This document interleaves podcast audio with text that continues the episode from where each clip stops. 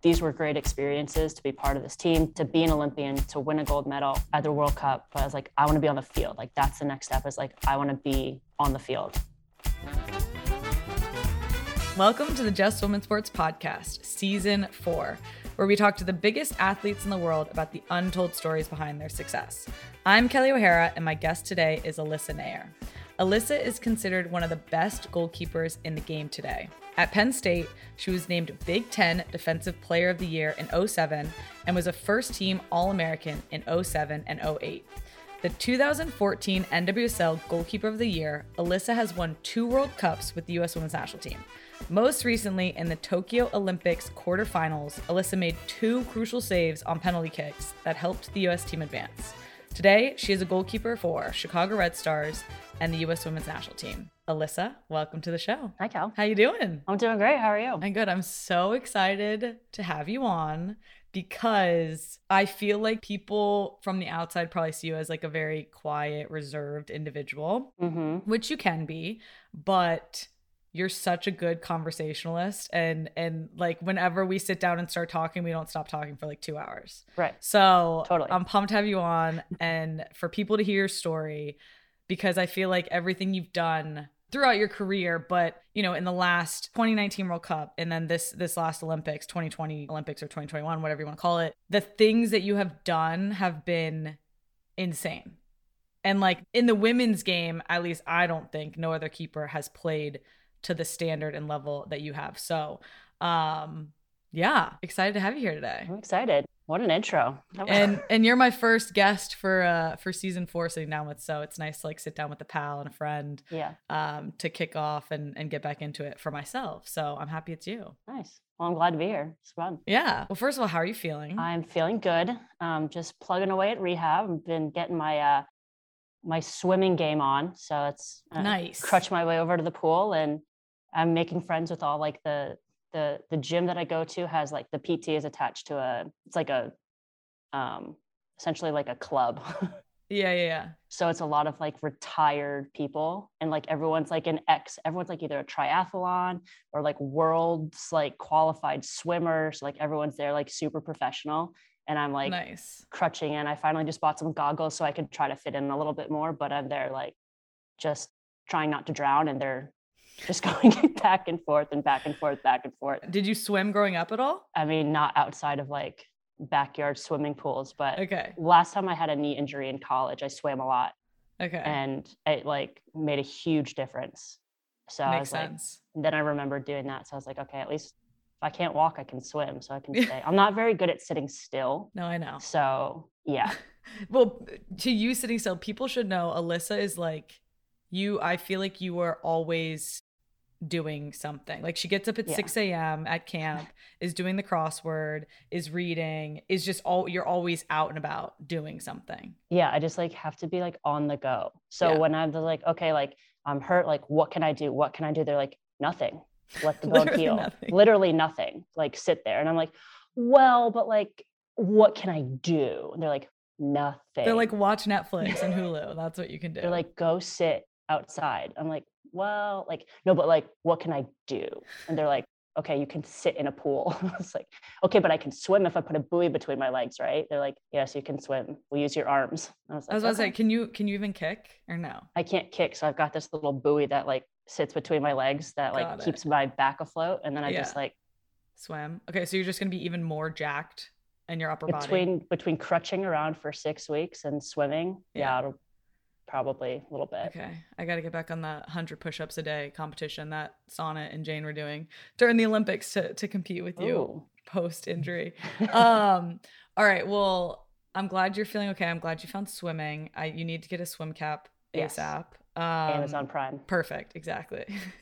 um, so you grew up in Connecticut, i did born there, born and raised in connecticut yeah whole life. whole life Still, family still there. my parents are still there and my younger sister just moved back uh, actually right before the olympics so now um, all of my sister my brother-in-law all the kids they're all back in connecticut now so There you go.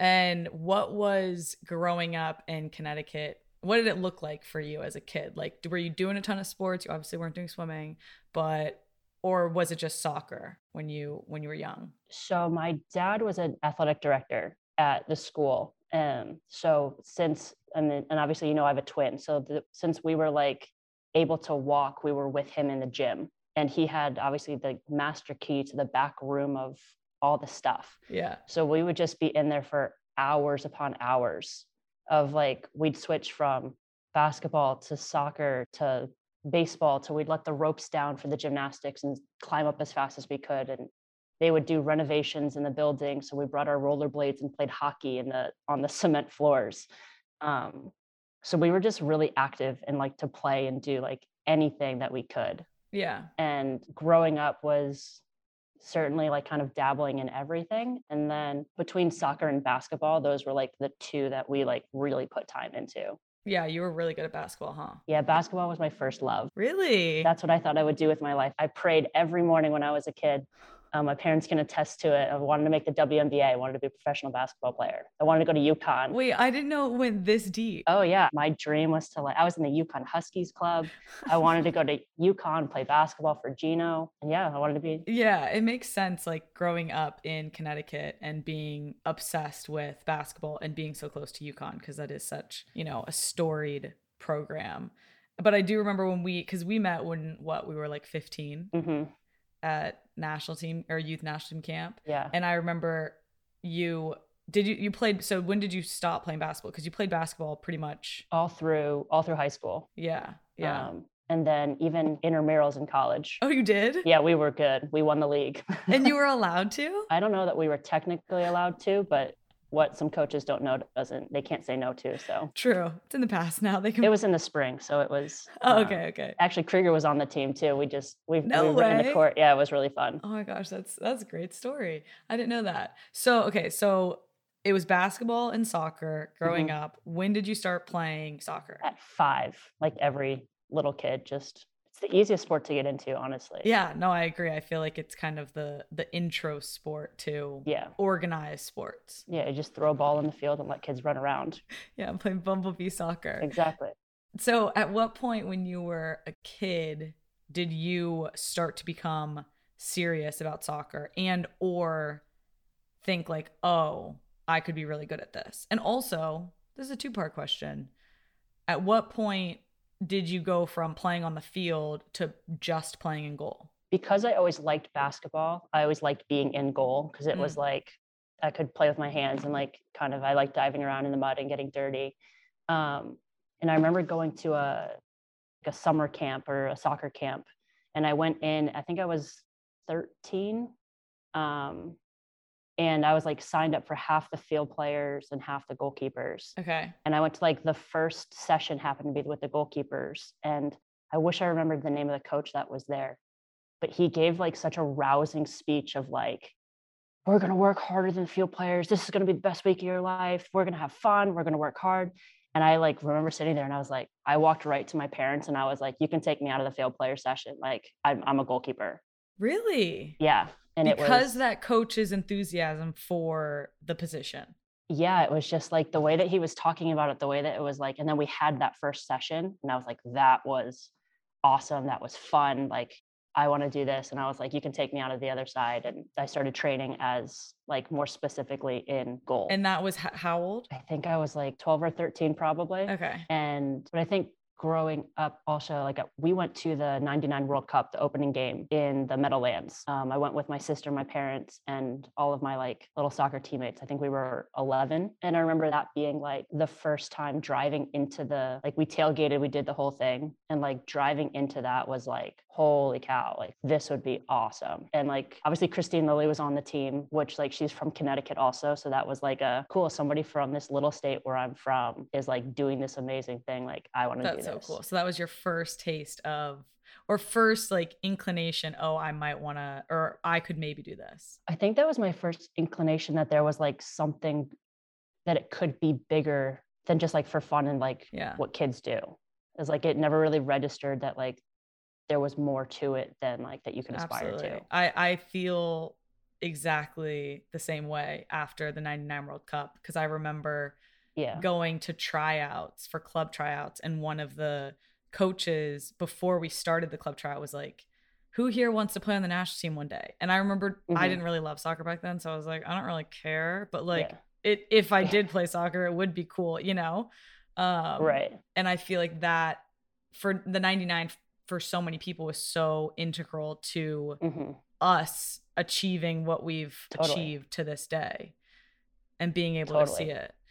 So you didn't start just being a keeper until you were 13. No, like I had always done it. Like I was always that. Like I remember when I was even younger, and because for some reason nobody ever wanted to be in goal, Yeah. and I earned my first pair of goalie gloves from running the sidelines. My dad was the high school coach, and I would run the sidelines as the ball girl, and I like earned my first. That was like my prize or like my payment, and like I got to pick out like my jersey, which like that was fun. Um, so I always liked doing it, but I liked running Yeah. around too. But yeah, at like that 12, 13 was when I started then working with my coach, um, who actually I still keep in touch with, still connect with, who's then trained me all the way through um, That's amazing. college. So at what point because I mean like we like I said a little bit earlier, we've known each other since we were 15 years old, which was us going to youth national team camps. Yeah. At what point did you realize, "Oh, I'm I'm pretty good at this and I could go as far as what I saw, you know, watching the 1990 world 1999 World Cup?" Yeah, I think it was probably right around that age of like 15, 16, whatever's like sophomore, juniors in high school of like I started realizing that with what I was doing with soccer, I was like, I could pay for college with this. Like I could get an education. Right. I can like use this to get to where I want to go. Um, because I I don't remember exactly when like WUSA was around. It was like there, but then it folded. Yeah. And so there wasn't until we were in college, the WPS hadn't come back even. So the national team was like there, but honestly, the decision in high school was even more so like I can pay for college and have a great collegiate athletic experience. And that was kind of that in that area. That motivating factor for you. Mhm. I feel the same way. I remember being like, "Oh, I could play this and you know, like again, I could Yeah, this could pay for college. This could be huge Totally. for myself and my family." Um Yeah. so you end up at Penn State. How do you go from Connecticut wanting to play basketball at UConn to Penn State? So I started and I had no idea. Like I was one of those kids that like, you know, some people know what they want to major in, some people want to know what they want to do with their life. I had no clue. I was like, I just want to play soccer. I just want to play like I want to play sports. So I couldn't narrow it down. But uh Paula Wilkins was my regional team coach at one point. And I knew that I liked her. I knew that I liked the way she coached. And I was like, oh, Penn State. And I knew that I wanted to go to a big, like either football or basketball school. Like I wanted that whole experience. Um, and Penn State happened to be my first visit. Oh, really? Yeah. And I drove in with my parents and then I just like stepped on campus and I like loved it Mm. and like just fell in love with the campus instantly. And actually, Ali Krieger was my host. So I got dinner with her and Debs. Shout out Creeks. Shout out. And I remember just like walking around campus and like my dad looked at me and one point he goes, Okay, so just think like if the worst happens and you get a career ending injury day one of preseason, would you still want to go here? Like, could you still see yourself here? And I go, Actually, yeah, like it it fits. So it was we're having the conversation with Paula and they're like, okay, so like time to talk money, time to talk this. And they go, okay, so we're prepared to offer you, you know, a full ride. My parents started laughing no, they didn't. literally like burst out laughing. They go, Really? Why? And I go, "Shh, Don't ruin it before they take it back. oh my god, I can see your parents doing that. That's so funny. totally. They were like, Wait, what? I was like, Shh, maybe they didn't hear that. Like, don't put that. ag-" They're like, Why? I go, Don't tell them why. oh my god that's amazing oh man so Yeah. and you i know this because i know you you loved Mhm. penn state you Mhm. you had the best time you did Yep. very well there as a soccer player also as a student and you know a social Mhm. butterfly um and would you say that like you made the right decision when it comes to schools I think so. Um, and I think that for me, what I got out of Penn State was I like I found a like a major career that like I actually really enjoyed. They had a great program for it in like kinesiology stuff, and I really enjoyed the school aspect of it as well. Um, and like the soccer side of it we we certainly had our ups and downs with it in terms of we went through a coaching change and obviously all that comes with that but i think the biggest thing was with penn state the way that paula ran the program my freshman year and then uh, erica coming in prepared us as um, like individuals for like life after college mm. as well as learning how to be a pro and i think that that's really important for like any student athlete to like have that kind of a learning experience. Yeah. Um, it's like I actually graduated and then felt ready. None of us are actually ready as much as we think that we are, but like I felt ready at, uh, as much as I could be. Yeah. Um, so yeah, I, I definitely think I made the right decision. Yeah, because I feel like a lot of I'm I'm always curious how people feel post and you can obviously transfer mid mid college career, but just because kids commit so early now mm-hmm. and mm-hmm. also the fact that you said it was the first school that you went to did you go look at other schools and how early did you commit i did i was actually one of the last in our class to commit so i committed i think not until the very end of my junior year yeah that's super late huh um, which is pretty late um, especially nowadays yeah um, but i still went on a few visits i think i went to see five other schools okay um, just to like confirm. And I was like, I think it was good that Penn State was first because, and I had such a good experience because I was able to be like comparing it all back to ours that is, that experience. Yeah, ours is like flipped. Like I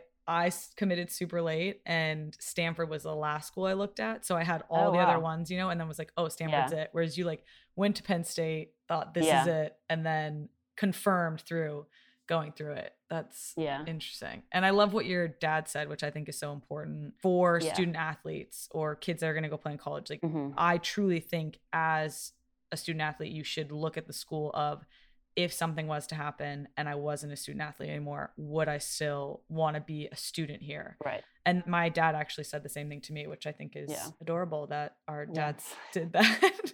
yeah. And they were right. It's so true. It really is the best way yeah, to look was, at it yeah no i was very grateful for like his level-headedness in the process yeah yeah well you said that you know paula and then you know while she while she came in while you were there mm-hmm. right they yeah. prepared you in a way that made you ready as individuals to go into the world but then also as professional and like you said mm-hmm. earlier wps came about in i think the first year was 2009 so we was, were yeah. the summer between our junior and senior years of college. Mm-hmm. So us coming out of college, we were in the same draft class of 2010 mm-hmm. and most epic draft class of all time. Just side note. I know. Yeah. well, I remember I remember somebody talking about that to me at that time or maybe it was after. That basically they were like you guys are the last like really good draft class for probably 5 years. And I was like, "Really? Mm-hmm. I don't really know what's coming behind me, but yeah. But you're right. We had like Casey Nogueira, me, you, Tobin, Cheney. We just had an insane class. Ashlyn, Jordan. Oh, like, oh, Ashlyn came out same year as us. Uh-huh. I don't remember that. Dang. Um, yeah, because she redshirted a couple. Oh, times. that's right. That's right. Yeah. So in that 2010 draft, you were picked 11th overall and mm-hmm. to the Boston Breakers, correct? Mm-hmm.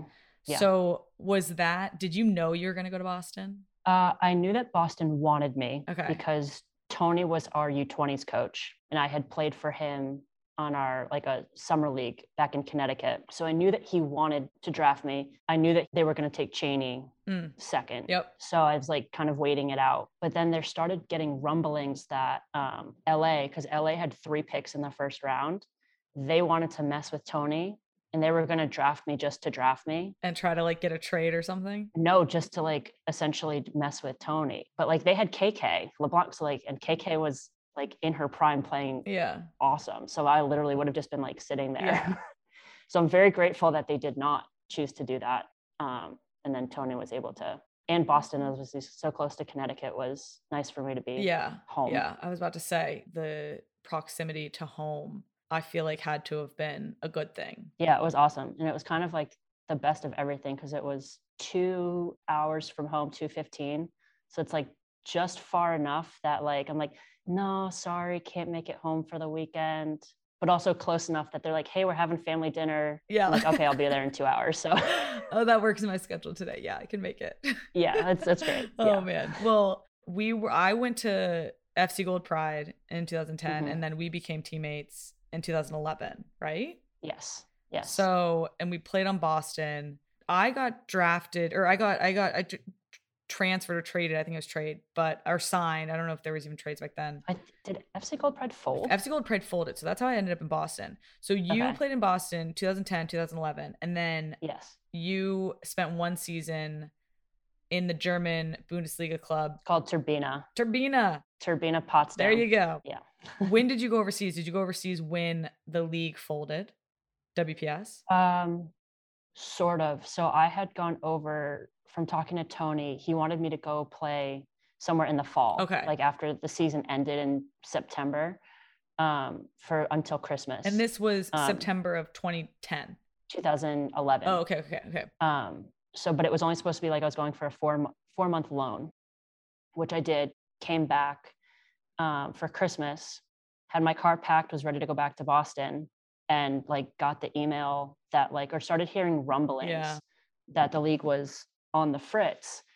Um, so I and I knew that the transfer window was closing in Germany in the next 24 hours.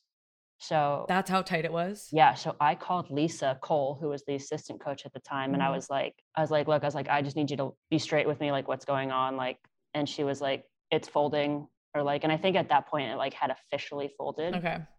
um, and but there was like, well, there might be this in between league, there might be this like whatever the WPSL Yeah. elite summer thing was. She's like, but I can't guarantee it. So I was like, okay. So I hung up. I called Germany, which was like 11 p.m. for them. So I like, and was like frantically calling. And they're like, okay, you know what? Our goalkeeper just got hurt again. So if you want to come back, we'd love to have you. But you can't just finish this year. You have to sign for this year and then an, an additional year. Got it. So I go, okay. They're like, we need to know in the next two hours. Oh my god. I'm like, okay, well, I'm like, I'm looking around my house. My parents were dropping my little sister off at college, so they were gone. And like, I literally just called them and I said yes without like talking to anybody. Oh my, that's so stressful. I remember calling my parents and being like, so I've got news. I was like, I'm not going back to Boston. Uh, I'm going to back to Germany and I'm going to be there for another 18 months. And they were like, okay, well, we're at a rest stop in Birmingham, Alabama. So we're going to have to call you back. oh my gosh. we need to process this. Oh man. Um, and I got on a plane the next day and I flew back to Germany. And how would you say, because for listeners to understand, the WPS folded in January of 2012, which caught everybody by surprise. It was pretty out of the blue. Yeah, Yeah. for sure. And so that whole year of 2012, which was an Olympic year, there was no domestic league. hmm People went overseas. NWSL started back up or began in Yeah. 2013. That was the first season. So Mhm. did you end up staying in Germany? You had to go 20 the whole 2012 and they wanted you to stay through the end of their 2013 season till May Yes. And then I came back and I started in June for Boston. for Boston. I came back to Boston. And were you happy that you got to come back, or were, were you ready to come back from playing overseas, or were you wishing you got to stay longer? No, I was ready. Um, and I, it ended up being a harder decision than I thought because they had offered me a, an extension. They wanted me to stay for another couple years. Um, and I was having a really good experience there. But I also then kind of felt like I got everything out of it that I went over there for. Yeah. Um, and in a time where nobody was getting games as a young goalkeeper because i'd been in and out with the national team at this point like a few camps but it was always like back when contracts and things where you would hit your number of days and then you couldn't get called back yeah in so like, like, see you next year. yeah So wild. every year i'd like hit my day and they're like well, we're not going to bump somebody from contract so like we'll see you next january and i actually ended up getting called in for three camps while i was gone that i couldn't come to Mm, so i was like because of great. like FIFA windows and stuff. because yeah and i was like well great my national team career is over like did you I did you just- feel that I- way? a hundred percent i was like there's no way like they're done and i came back and i was like i mean i played in 65 games in those two years um, For the German team. yeah for the german Yeah. team so like as a young goalkeeper that was huge Yeah. like to play and get that game experience and then i just wanted to come back like my sister was getting married that summer like i wanted to be like and i missed a lot over there like birthdays weddings funerals you know what it's like we all Yeah. miss stuff all the time but I was just ready to come back and be home and I wanted to help grow the league in the US. Like I wanted to be part of that new league and the US being successful For sure. um, with that. Yeah. Well, you come back 2013 and in 2014, it's a huge year for you. You are named goalkeeper of the year in the NWSL in 2014 and you also have your first cap with the national team. So, can you talk about both of those things and kind of what that year meant to you or felt like in your career? Yeah, so I think with that it was that was kind of the first year that I came back. I had like a full off season to train, like had stayed in Boston and had also kind of I'd almost like let myself like I had detached my identity from soccer in a way of like I was so consumed with Mm. like I need to make the national team, I need to make the national team, I need to make the national team. And like I kept being like so close and then like not. So I was like, you know what? I'm just gonna be happy. Like it is what it is. Like I'm just gonna enjoy playing for Boston and like just see what happens. Yeah. And it was like almost freeing in a way. And then obviously the it ended up being a very good year for me and i think once i got called into that camp this now will be the first camp that i'm not participating in since that camp like since 2014 Jeez. I know I was about to say you haven't been injured at all. Mm-mm. this is the first camp that i'm going to miss since 2014 You're a steady Eddie. You're a healthy Henrietta. Um yeah, that's crazy. So, do you remember what camp was it in 2014 that you got called into and that you got your cap in? so i had again i'd come in for january okay. and they were like they always make like all guard decisions and stuff and i remember i sat down in my meeting with tom and um, Oh yeah, it's Tom. tom and uh, paul and again they were like hit your days sorry and i was like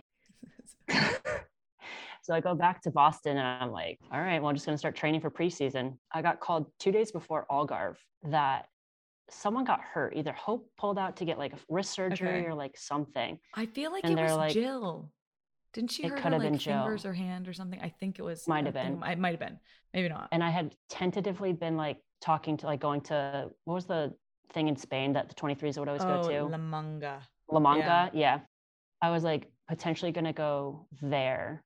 Um, and I remember Paul calling me and he's like, Yeah, somebody got hurt. You know, can you come in and like be a training goalkeeper? You won't be on the roster for anything, but like, can you be a training goalkeeper? And he's like, You have a decision to make. He's like, You can go to La Manga and like play, and get games, yeah. or you can come into camp. And I was like, they're like, we still can't give you a contract, but like because they finagled something, because you're not on the roster, it doesn't count towards days. Or like, Okay. I was like, no, I want to come. Okay. I was like, I can train, I can like do that. And then after that camp, I got a contract Nice. and then went through like went through qualifying as the alternate for 2015 was there for that whole like three week thing Yep. but not on the roster for any of it and then didn't get my first cap until um, december of 2014. 2014 Who was it against? Do you know? it was against argentina we're in brazil for that four nations oh, tournament It was then. it was then Oh my gosh. which like everyone else has terrible memories of that like, weekend and i'm like it was great first cap. Oh man, yeah, that was a wild trip. Yeah. For anyone wondering, we like a game got rained out, right? rained out. And then even so, I was told that I was starting because I think Hope had gotten hurt or something. And then as we were walking to the bus, they the game got canceled Yeah, we were in the lobby. in the lobby. And I go, "This is supposed, supposed to be my first cap. Like what? like you've got to be kidding me! I'm like she's gonna be healthier by tomorrow. Like they're not gonna play me." I was like.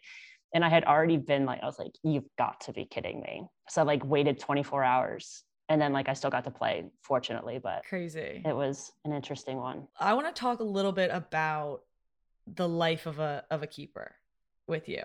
In that, Yeah. you know, 2014, you have this amazing year, you do really well, you get your first cap. But I mean, people who follow the sport and understand soccer, football, they the keeper position is one that's like I personally think is for so many reasons the hardest mentally and emotionally during the game, playing, training, that sort of thing. But like the way it works in terms of even getting a chance or a shot Mhm. is so hard. Yeah. And the amount of emotional drain it probably puts on y'all is unbelievable. I don't I don't know how a lot of you guys have been able to do it where you just have to wait and wait and wait. And it's basically like you're waiting for someone to retire. Mhm. And then Yeah. even then it's like are you going to be the one to step into that person's role? And it's not in Mhm. terms of a field player. Field player gets sub, you know, you you sub field players during during a game. You can get those Yeah. chances, especially if you're not a starter. You still have the opportunity to play, to get your feet wet, to have that Yeah. experience. Whereas with a keeper, it's like you're either the starter or you're just training the whole time. And then Mhm. then when the starter's gone, you have an opportunity and you better Yeah. take it and you better not mess it up. So I, I kind of want to hear your thoughts on that, your own personal experience and how you've handled it so well. I think it's it's definitely very challenging, like for sure. Like to go through. I think I went into my first camp in 20, 2009 and didn't get my first cap till 2014. I don't even think I got to dress for a game until 2013. it's crazy. Um, so it's like you just I remember distinctly having a conversation with uh Wit actually Mm. uh, during a January camp. I think it actually might have been like January of either 13 or 14. And I just remember going through and being like just like like a really demoralizing like session. And I was like, okay, so at what point do you like stop being grateful to be here to then you transition to like, okay, now I'm pissed that I'm not getting a chance. Mm, like at what point like does that happen? And she's like i think you're probably ready for that. Like it's been four years but i think a lot of it was like finding like small victories finding like little things along the way of like what i could hold on to or what i could be happy with. And like i realized early on that the only thing that i could control was like my attitude like as a training partner as a teammate as a player was like take the feedback that i'm given try to go make changes. If they're like you know your kicking's not good enough. Okay well that's what i'm going to spend the time if they're telling me that's what's keeping me off the field like i can control that like i can go get better Mhm. at that um and then i think it's it's just like figuring out ways to be useful in a lot of ways and i think that's Yeah. what like i remember going through 2014 and that qualifying tournament was really hard because it's like you're part of it you're part of it but then like i was the only one not getting to dress not getting to play. Mm, but I also felt like that by the end of that tournament was kind of the first time that I realized that like I had truly gained the respect of my teammates and my coaches for like just kind of putting my head down and going to work every day and like being a good teammate and trying to make the team better in whatever way that I could. yeah. Sometimes that was going to pick up coffees, sometimes that was being a center back, sometimes that was Because like- you're awake before everybody exactly. Sometimes that was like there's no time for you to take reps today. We just need you to serve. We need you to do this. We need you to do that. But it was and then i think that even translated into 2015 of like okay figure out ways to be useful. Like what can i Mm. do to like and that's what i think what i mean by like the little victories and like for me that's what like i was proud of was that i was able to contribute in those ways and by doing that stay then ready for whenever the opportunity came because i was like okay well i'm not going to have waited this long and then get a chance whenever that comes yeah. and not be ready and then let that pass by Yeah. and you never know when the second chance is going to come so It's so true. I distinctly remember watching you through the years and just being like, when Hope retires, like Liz is, I just feel like I watched you lay the foundation for what you needed to be the player, the teammate, the keeper, all these things to step into that role. And I'm curious if you're almost like it was good that I had to go through those things. I had to take, I didn't get to be the starter on the US women's national team until how old were you in, you know, 26, end of 2016, basically, 2017? 27 Yeah. So you didn't start doing that at, you know, t- right out of college, that sort of thing. You Mhm. stepped into that role. You had all this experience from professional, that sort of thing. Do you think that allowed you to be like, I'm going to be able to step into this starting role and succeed? I think so, for sure. I think I was able to. That's what I always try to tell, um, especially like younger players now who I talk to is like, be a sponge, like soak in everything. Yeah. Because even though I wasn't playing, I was training in this environment with Hope and Jill and Barney and Ashlyn and with Paul, with Graham, with all these, like, there was so much to take in and to learn, like, whether it was how to navigate Yeah. dealing with you know your families during world championships of like how to best go about when to see people when to not see people like most outside people wouldn't understand that but like that's a real thing of like prioritizing time with family but also preparation and like what's that balance so i think having all of those Yeah. experiences and i think a lot of the disappointments along the way has made me not take anything for granted Yeah. now and i think because it was like such a long arduous path to get to where i was like A journey. i have so many more stories of like absolute heartbreak along the way that we just don't have time for but like you just like you know you keep going you keep going and it's like Okay, give me quite yet I want to hear one yet. story of heartbreak because we're about to get to 20 end of 2016 where you basically Mhm. began your ascent as US women's national team goalkeeper. Um, I remember there was a camp. Oh, it was right after uh, 2015, January camp 2015. We were going to France and England, and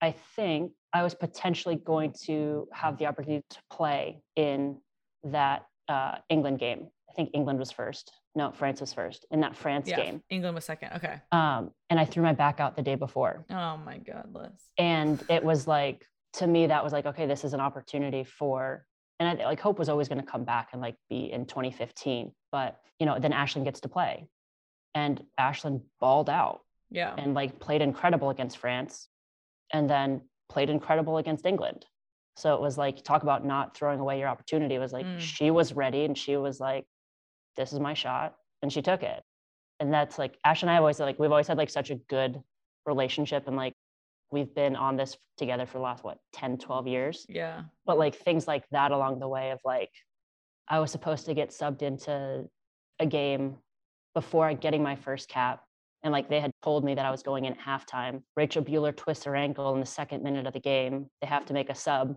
and Paul comes and just puts his hand on my shoulder and he's like you know there's games next weekend we can't use the sub on a goalkeeper Oh my god. so it was like okay Just having to roll just not ready. And it was like I was supposed to go into a game in Algarve, and it was the game that we got smoked like three nothing at halftime. So they're like, "Well, we're not going to make changes now.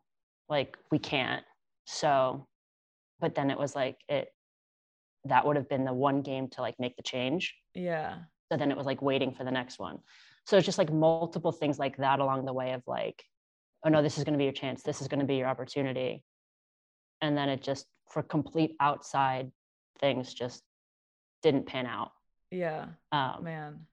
it's wild. It is crazy. Yeah, how that happens in this career and it's just like I mean, especially for keepers. Again, Yeah. don't know how you guys handle it because the resiliency that y'all show as a group, you individually have shown is incredible. And so I am curious now with all of that heartbreak.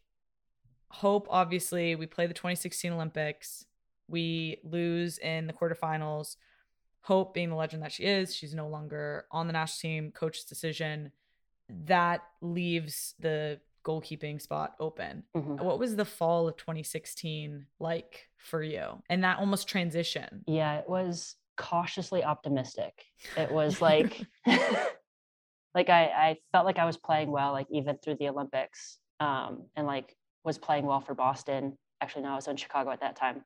Like was playing well for Chicago, um, and I don't remember even. I think we then played against the Netherlands in Atlanta, Mm. and that was like it went fine. Like I think we either tied one one or maybe we won. I can't remember exactly, but I think it was just like a almost like a a hyper focus at that point of like okay like here's the opportunity like it's it's a free game like it's a free for all like Yeah. all cards on the table like the spot's open at this point and we don't know what's going to happen but it also didn't really change much like that was what i also then tried to like be very cognizant of is like don't think too far ahead. Like Mm. that's always like in the back of your mind of like this is where i want to be and this is what i want to do. And i had i remember saying after both 2015 2016 like i want to keep going. These were great experiences to be part of this team to be an olympian to win a gold medal at the world cup. But i was like i want to be on the field. Like that's the next step is like i want to be on the field. But i have found with myself that the more focus i put like long term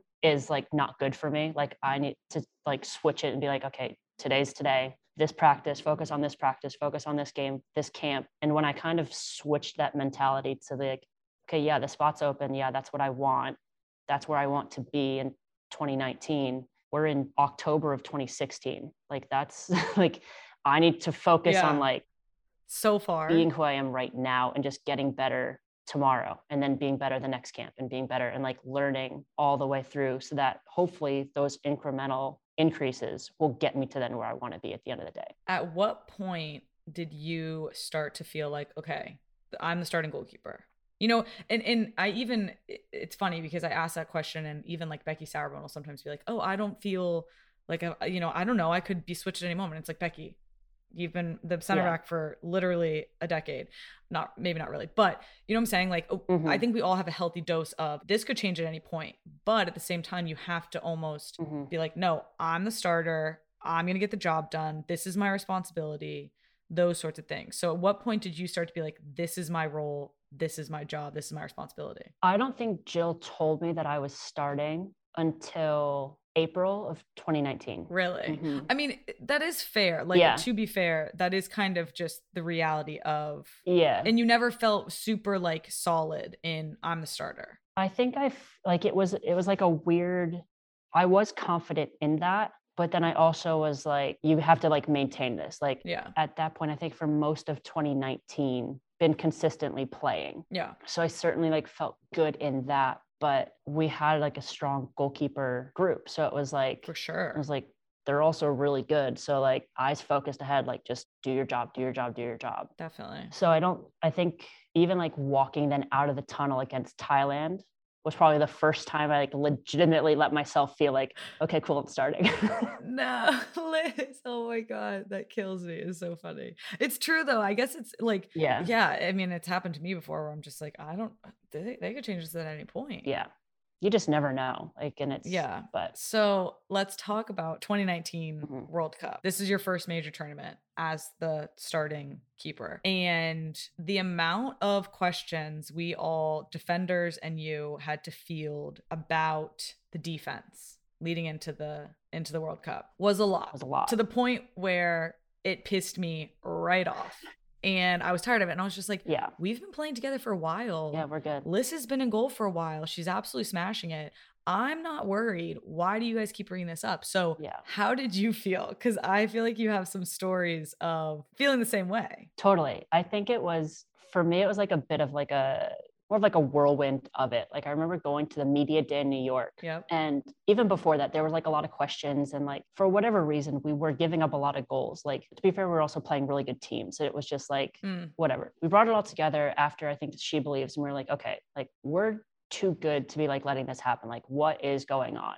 And like, I remember us coming together and being like, we're fine. Like, we're good. And we were never panicking. Like, we never had a problem. But I remember then going to the media day in New York and for two and a half hours fielding questions of, oh, how does it feel knowing you're the weak link of the team? Oh, how does it feel knowing that people want hope? How does it feel like knowing that you're going to be? And I was like, The fact that people said that to you. like straight up, like, and I'm not even kidding. I know Those what like, and I remember, and I can't remember who was in the bathroom, but I literally at, at one point, like, I walked off and I just went like sat in a bathroom stall.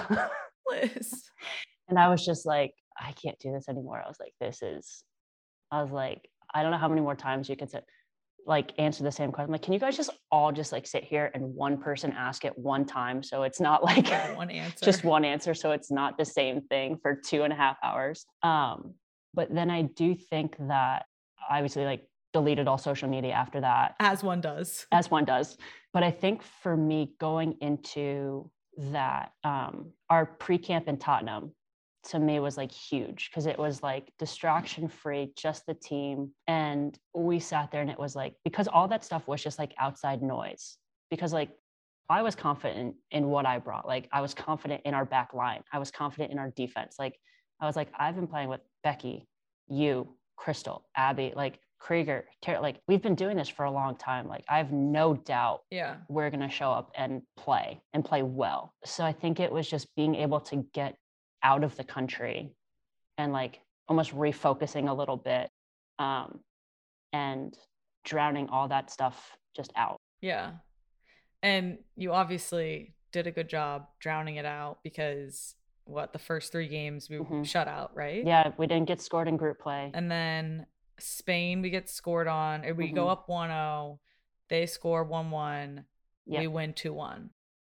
And for me, that game I personally think was like the worst I felt during Mhm. the tournament in terms of just unease. I don't know. yeah how you i felt. completely agree and i think that for whatever reason There's like a weird vibe or yeah something. well because i think and as much as we tried not to be like talking about it all anybody wanted to talk about was us france quarterfinal in paris oh, true, true, true. Yeah. and i think because of then what happened in the olympics in 16 too it was like okay everybody like the group is you just got to get out of the group and then it's like okay well this is this is now the first like eliminate there's there's no more like cushion of Yeah. if you lose a group game you can still kind of make it up and like get out and then a second part of the tournament starts so i think that certainly played a role at least for me of like okay this is now kind of where it gets really serious Yeah. and spain was good i mean that's the other thing is like spain was really good They were very good. They were very good. They also didn't do anything that we, or not much of what we thought they were going to do Right. from the scouting report. So we were like,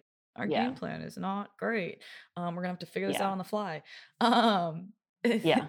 so, but we win, and hmm we go on to play France, and we win two one there. Give a little a little snippet of that game against France. Like, how did you feel? So the funny thing is i like swear to god i blacked out all of 2019 like it like The whole I- year or the like, World Cup? no just the world cup like Okay. I think I was like so hyper focused on what was going on. Like I like have a hard time remembering like a lot of the like little details of it. What I do remember from that game is um I remember specifically like you and Crystal owning the people on the outsides yes. and just like dominating. And I remember how loud it was. It was so loud. And I was like, this is the loudest stadium I have ever been in. And somehow my nephew fell asleep in the 90 the 84th minute.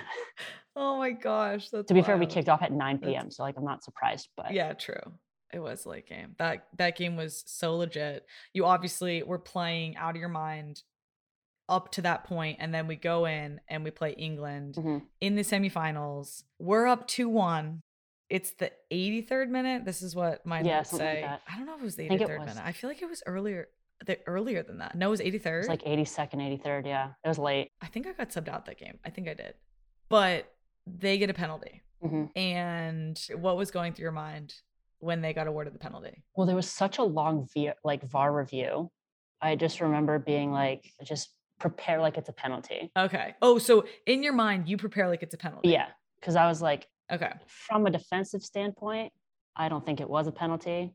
Now, if that happened on the other side to one of our attacking players, I'd 100% be screaming for a penalty. So, Obviously. and I just remember everything being very quiet, Mm, which obviously it wasn't. There's yeah. 70,000 people in the stands, but I just remember it being very quiet and was thinking back actually to, I remember we were in, I think probably January camp or something. We were scrimmaging boys. Okay. We were always doing like the shootouts and stuff with them afterwards. And I let in 10 consecutive penalties. What? Really? And I was like, I was so angry. I literally like ripped like my jersey. And I was so frustrated and was like trying like new techniques and like new stuff and was like seething. And I remember like sitting in like the little uh, cool down and Kristen um, comes up and she's like, let's take a walk. I go, okay. She's like, you need to change your mindset. You need to just let go what happened, think ahead. It's going to matter down the road. And you need to like be more positive with yourself and like Hmm, believe that you are going to make a save and it's going to make a difference. love that. Yeah. And I was like, okay, fine. Like, you're probably right. and that was like the first thing I thought of like afterwards. I was like, thank you. I made a difference. But like that mattered. And I think that's like teammates are important. Like all those things are like, that's what it's all about like at the end of the day and it was like um and i just I, the- biggest thing i remember is how quiet the stadium was It was quiet and it makes me stressed even thinking about it because I still remember lining up for it yeah and being like confident in you. Yeah. Obviously, always confident in you. But to make a save on a PK is so hard. yeah it's still a penalty Yeah, it's the semifinals of Yeah. the World Cup. We're up 2 1. And you save this like you knew the whole time where she was going, which you probably did. and I was just like, I couldn't believe it, but I also could. I just, it's like hard to explain how it felt to watch it happen. yeah And you just grabbed the ball and you were like, go, go.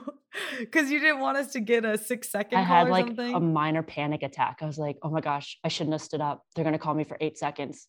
I was like, Kelly and Alex are hugging me right now. I was like, I need to go. I need to go. it was so Because you were like so yeah in your zone and like get out of here, guys. I was like, oh, she wanted to up." transition. I'm like, no, I was panicking that they were going to call me for eight seconds because I was taking my sweet time. Oh my gosh. I mean, insane. And we obviously go on to win the World Cup. You play every minute of every game of the 2019 World Cup. You are a World Cup champion for the second time. What did that feel like? Do you remember once the whistle blew? Like, do you did you stop blacking out then? yeah, I just remember I just like had the biggest smile on my face. And I like, Becky was the first person that I saw. And like, I just remember hugging her at mid- midfield. And we were both just like, we did it. Like, Hmm. we did it.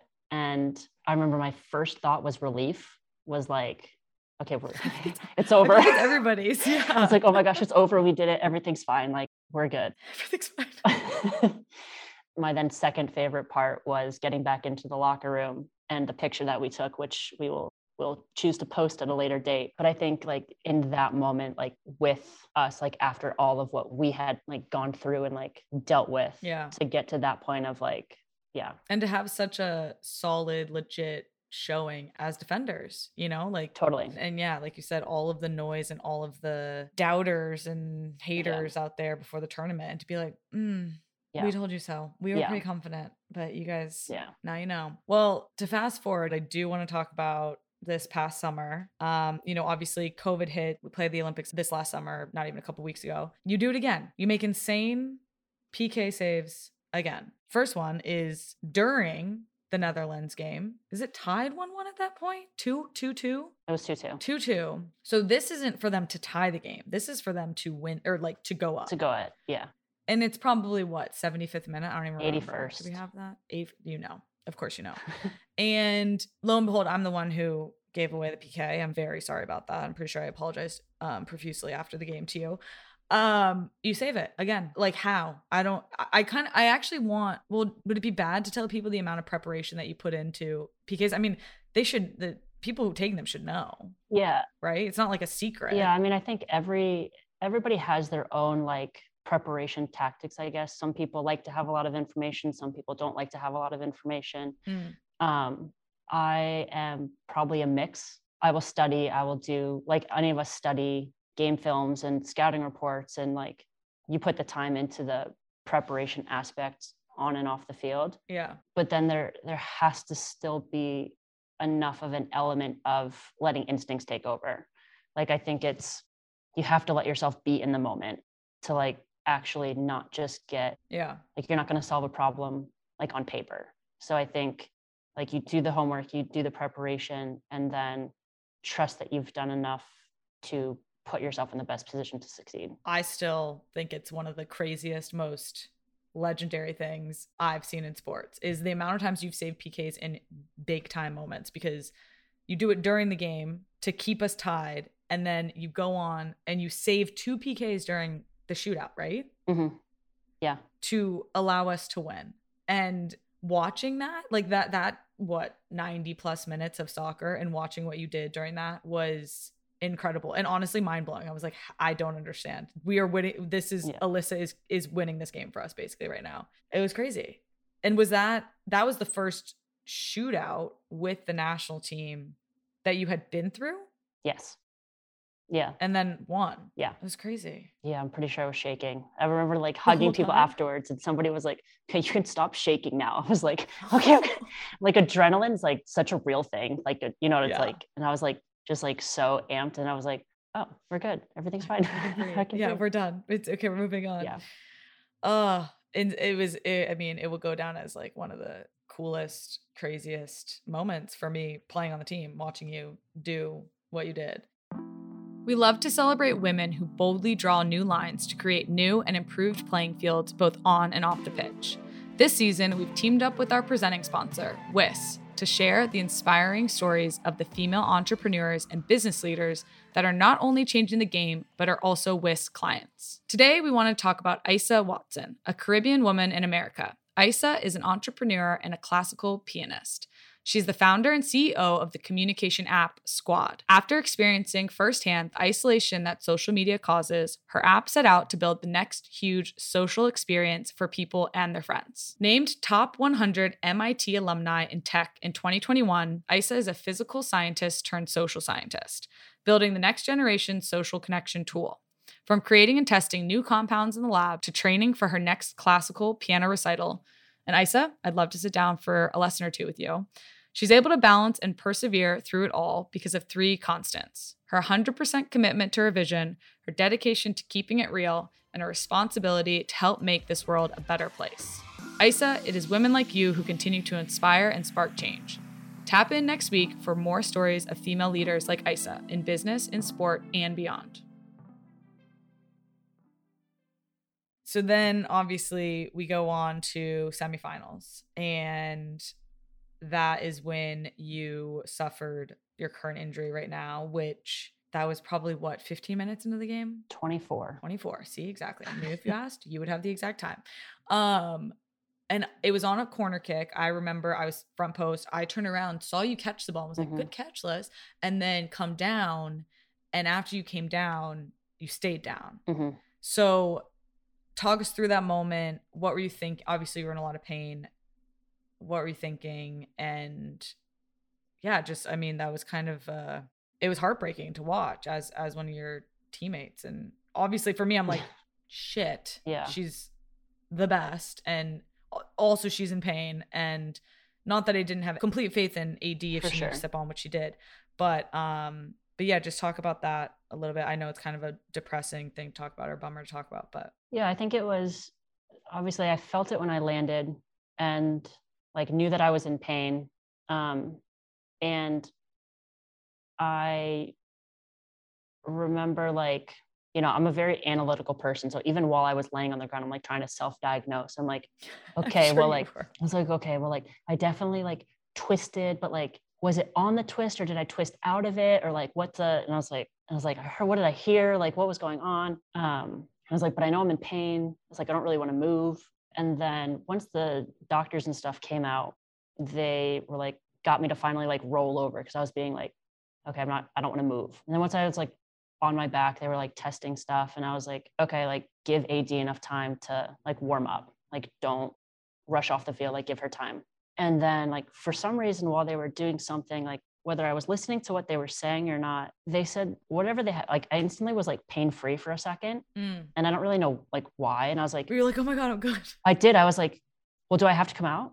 And they're like, well, we're going to take you off and test you. I'm like, well, can you test me here? Like, do I have to come out? yeah And they were like, I mean, I guess not. And I was like, well, just test me. Because then I was like, okay, well, if we don't have to waste a sub in the 24th minute, yeah great. Like, we can use that later. And I was like, then I was thinking, I was like, oh my gosh, Alyssa, you're so dramatic. You just laid on the ground for like seven minutes and you're perfectly fine and I'm totally fine. Everything's fine. that's what i was thinking i was like thank god she's just a little scared yeah, I was like, oh my gosh, you're so dramatic. Like everything's fine. And you just made such a big deal out of that. And then so I stood up and I was like testing stuff and I was like, you know what, I actually, I think, I think I'm all right. I think I can do this. Um, and obviously like, the competitor in you, like we all want to finish out games. We all want to keep playing. And then like a couple minutes into that, like some of the pain started coming back. Mm. I remember someone was like driving down the middle and I was like moving and I was like, I don't know. I was like, I'm going to be so mad at myself if like somebody scores because like I couldn't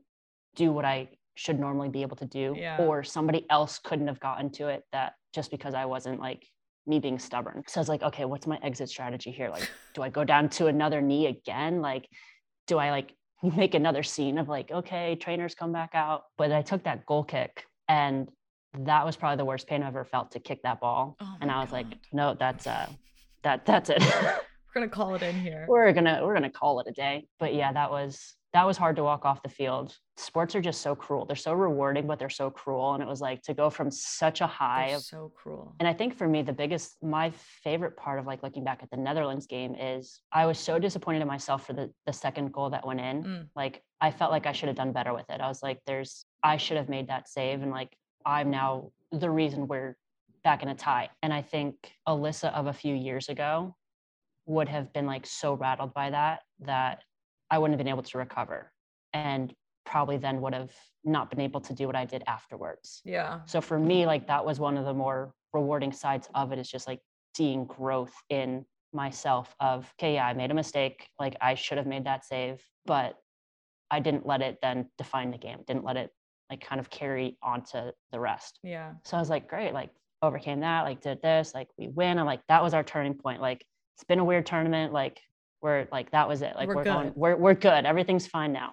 Back on Um, track. Back on track. So I think that was, it was hard to walk off the field. I think the hardest part is to just, to not get to finish what you started, to Yeah. not get to finish with like, with the group, with the team, like on the field after, I mean, we've gone through a lot as, as a team, as players, as, you know, just blood, sweat and tears together. So like, you just want to see it out with everybody. Yeah. Um, but credit to everybody else.